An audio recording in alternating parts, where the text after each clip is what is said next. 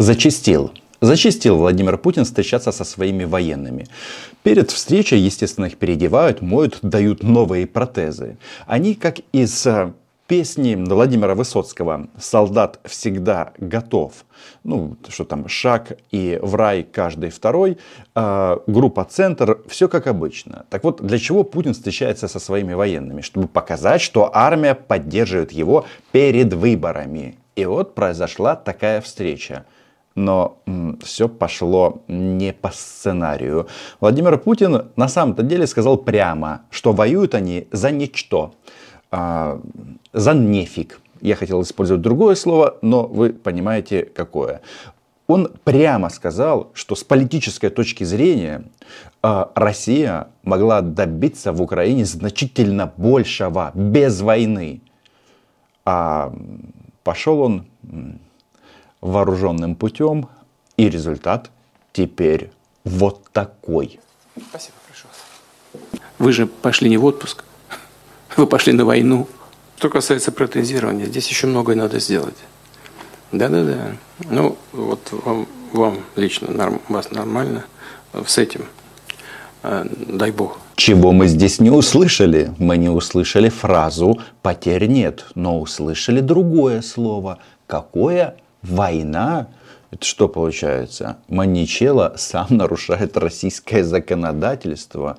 Эту эм, трехдневную специальную военную операцию называет войной. Как все сильно поменялось. Да?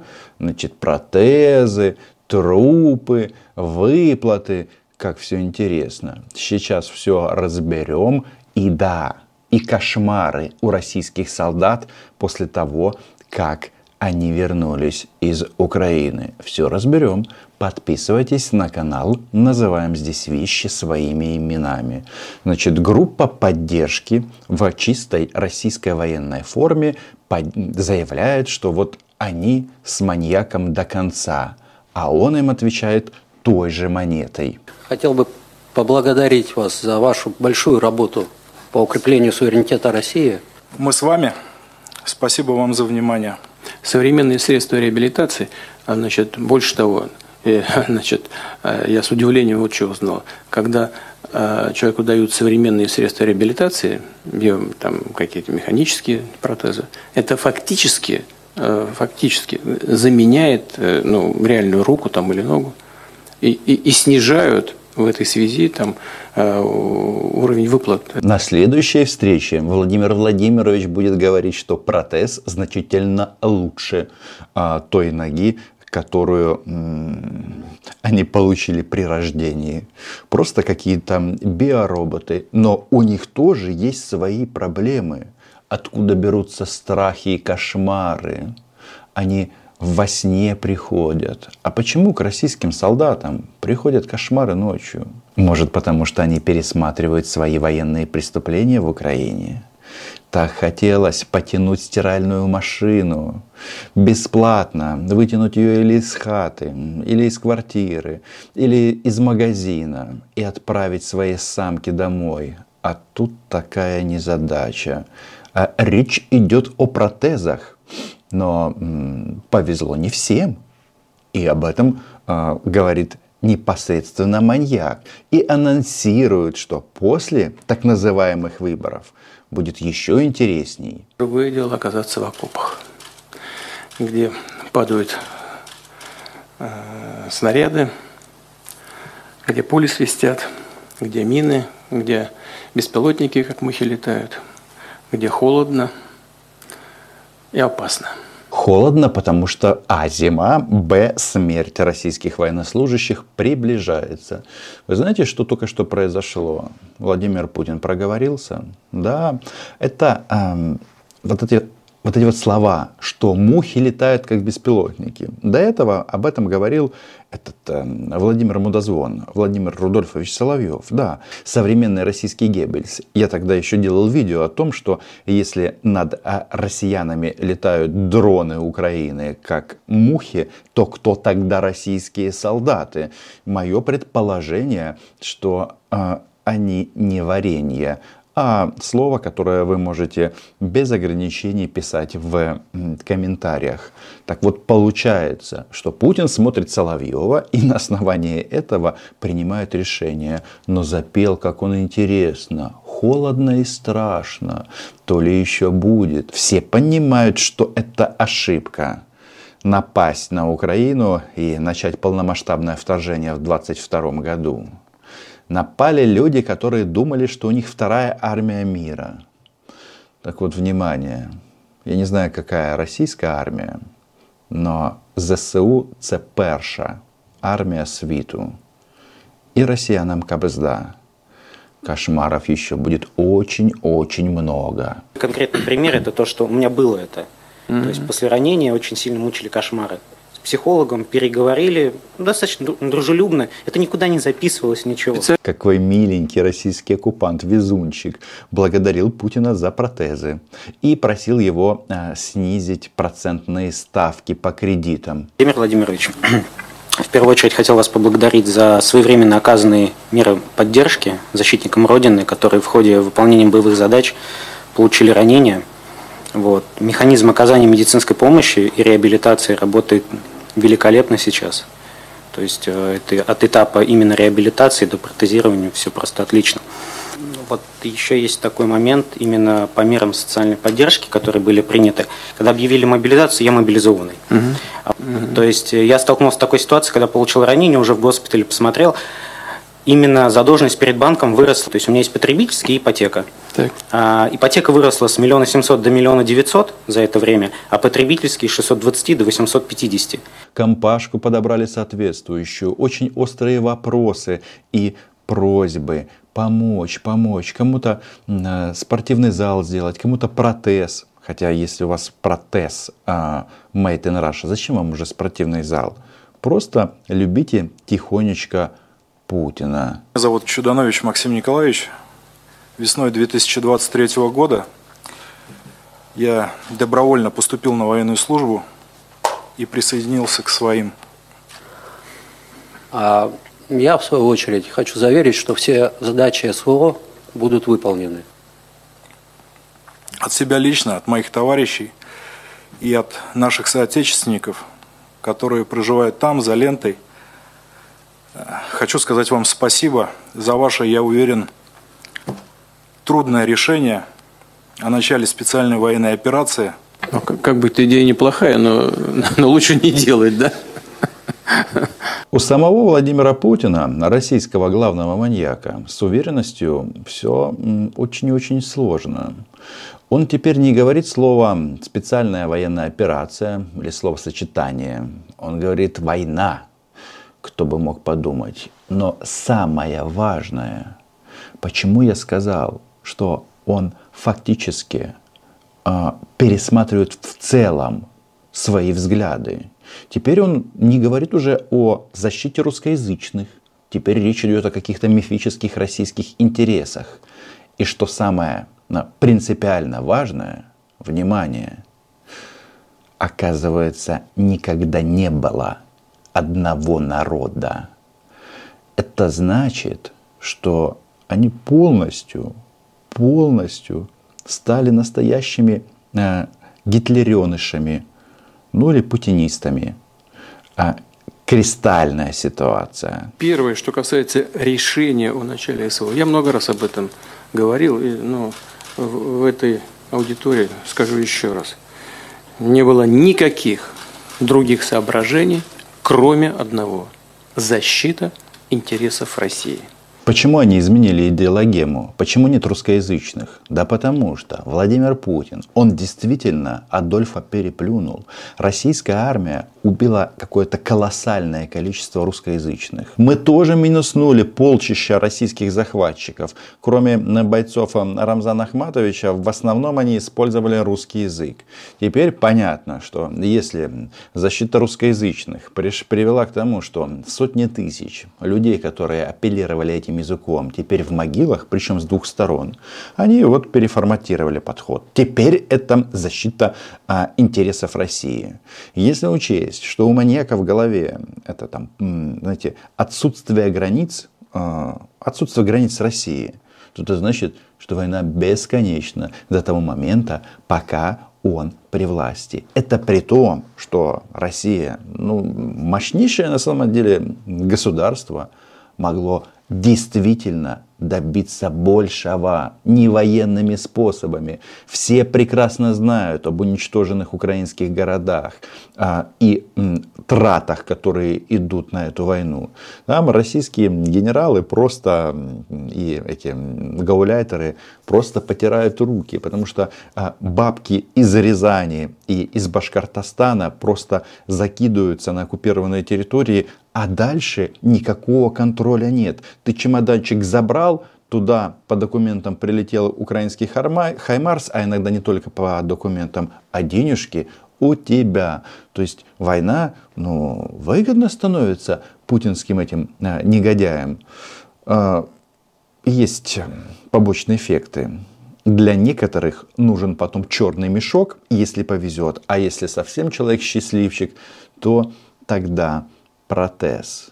Значит, вместо того, чтобы уничтожать людей, которые в некотором роде в теории, чисто теоретически могли бы позитивно относиться к Рашке, за эти деньги можно было бы на своей территории построить, там, я не знаю, десятки городов и пригласить этих людей к себе. Но Маничелло решил все разрушить и всех убить. И ресурсов на восстановление уже нет. Рязани привет. А теперь внимание, слушаем, что он говорит об Украине. Где один народ? Маньяк. А мы всячески старались выстраивать отношения с Украиной на протяжении десятилетий. Чего только не делали. И э, кредиты э, льготные, и по бросовым ценам энергоносители, и наш рынок предоставляет. Ну все. Ну все. Нет, все-таки Э, всегда фактическим хозяином э, Украины после распада Советского Союза, фактическим хозяином, были националисты. То есть политические силы и партии, которые выступали за европейскую, евроатлантическую интеграцию.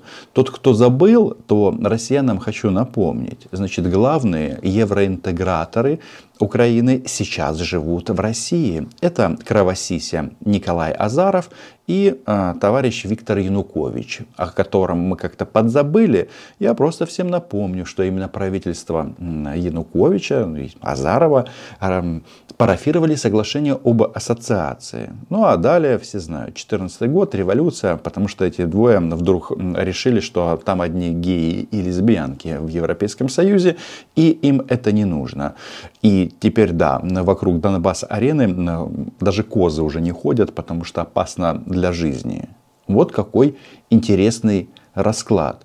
А бредни, что мы делали все возможное для того, чтобы а, с Украиной наладить отношения, это же ерунда. Особенно если учесть, что был у нас период перед войной, когда а, Украина, ну, вследствие гениальных контрактов, но тем не менее получила газ по самой высокой цене в Европе. А, Юлия Тимошенко, Бар, Барчини с тарифным геноцидом, большой привет. Вот кого бы не избирали с помощью юго э, востока Украины, с помощью избирателей, которые живут на юго-востоке, все равно вот эта националистическая платформа, ее представители очень быстро всех подчиняли своей воле, потому что они активные, энергичные и агрессивные. И все сразу им заглядывали в глазки. Другими словами, национальный интерес Украины всегда брал верх. Даже если те политические силы там заигрывали с пророссийскими настроениями, этими пророссийскими темами, русский язык, Бандера, что там, НАТО, ОДКБ. Вот этот вот весь микс нарративов, который много-много лет использовался, но когда касалось денег э, и, собственно, своей страны, естественно, а, брал вверх всегда европейский вектор – и получается, что тем самым Владимир Путин расписывается в части своей профессиональной непригодности. Э, человек, который, а, за 23 года ничего сделать не смог с Украиной и не сможет. Если учесть, что война уже длится практически 10 лет, То есть из 24 вынимаем 10, отнимаем 10, получается у него было 14 лет что-то сделать с Украиной, как они там себе это позиционируют. Результат не то что отрицательный, а катастрофический. Он расписался в своем политическом бессилии.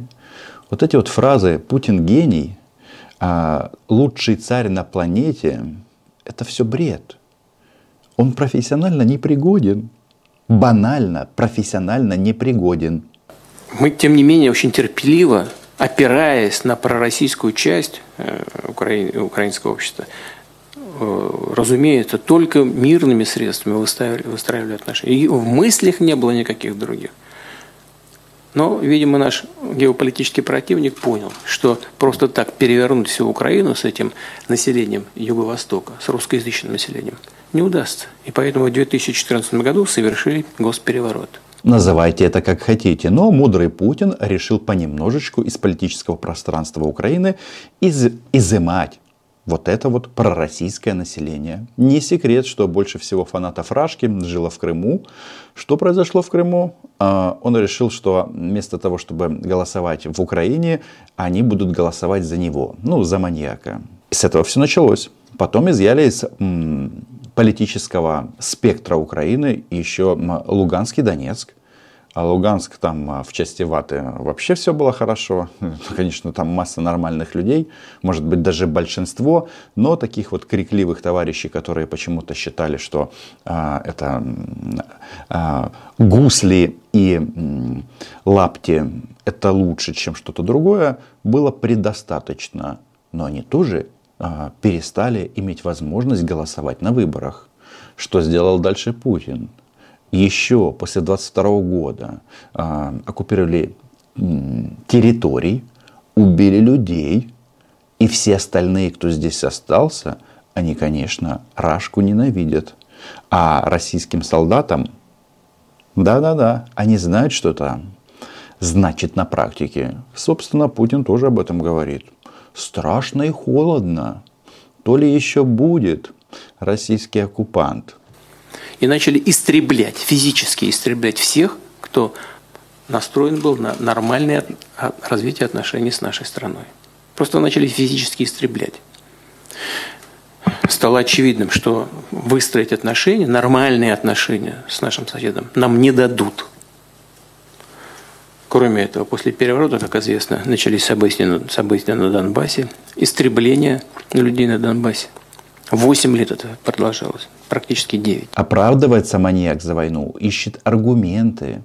Вот 8 лет бомбили Бомбас. А что ж ты про Крым не вспомнил? Ну, ты же сам говорил.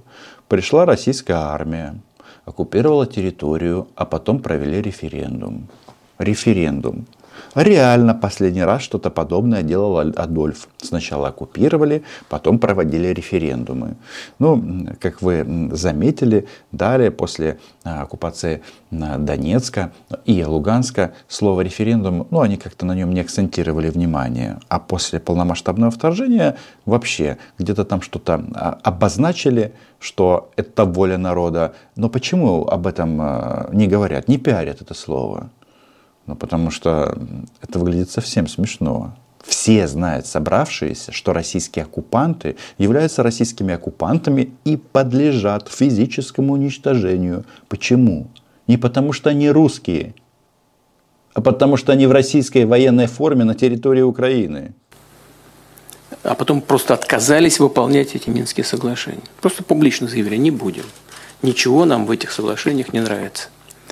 А боевые действия там продолжались. И те, кто, э, я знаю, по-моему, есть и те, кто с первых э, значит, там, месяцев следил за этой обстановкой или был даже в этой зоне, те наверняка это подтвердят. Какое интересное признание. А что делали российские солдаты после 2014 года на территории Украины? А? Раньше они говорили, нас там нет. Хотя на мои вопросы, которые я задавал Манничеле, он говорил так. Мы никогда не скрывали, что на Донбассе находятся люди, которые решают военные вопросы. И вот он о них говорит. И они тоже говорят, что они не понаслышке знают, что там происходило в 2014 году.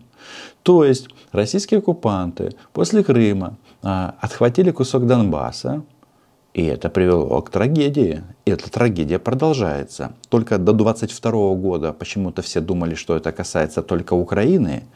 А теперь вот новые разговоры о главном. О протезах. И не только о протезах. Как вам такой поворот? Русских объявили там нетитульной нацией. Закон приняли. На наших исторических территориях не, не хочется употреблять не, не нормативную лексику, но то есть хочется, наоборот, употреблять. Ну, поскольку здесь камеры работают, не, невозможно. И, и девушки у нас присутствуют. Можно использовать любую лексику. Но в части объяснять что-то, я не уверен, что это нужно. Значит, закон о коренных народов, это касается в первую очередь а, Крымского полуострова – и коренными народами там не названы, например, украинцы. Тоже не названы.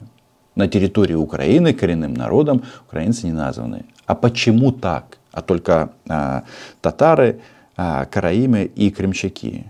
Почему так? Потому что нужно разобраться в определении коренной народ Украины. Значит, это народ, который, внимание, не имеет собственного государственного образования за пределами Украины. У русских этнических, если им так плохо в Украине, есть всегда выбор. Чемодан, вокзал, Рашка. Ну это же нормально. Не хотите жить в Украине? Пожалуйста, уезжайте в, Раша, в Рашу. И между прочим, Путин же мог создать эти условия. Но почему-то ему показалось, что нет. В этом нет необходимости. И он начал бросать бомбы. Сначала на украинские города, но вот последнее время все больше прилетов по Белгороду. И авиаудары по Белгороду наносят не только а, украинские силы обороны. Российская армия тоже старается. И правильно делает. Белгород должен быть похож на Маринку. Согласны? Подписывайтесь на мой YouTube канал. Хотя нет, я уверен, что вы со мной не согласны. Вы хотите, чтобы на Маринку была похожа Москва. Это будет справедливо. Україна була, є і буде. До зустрічі!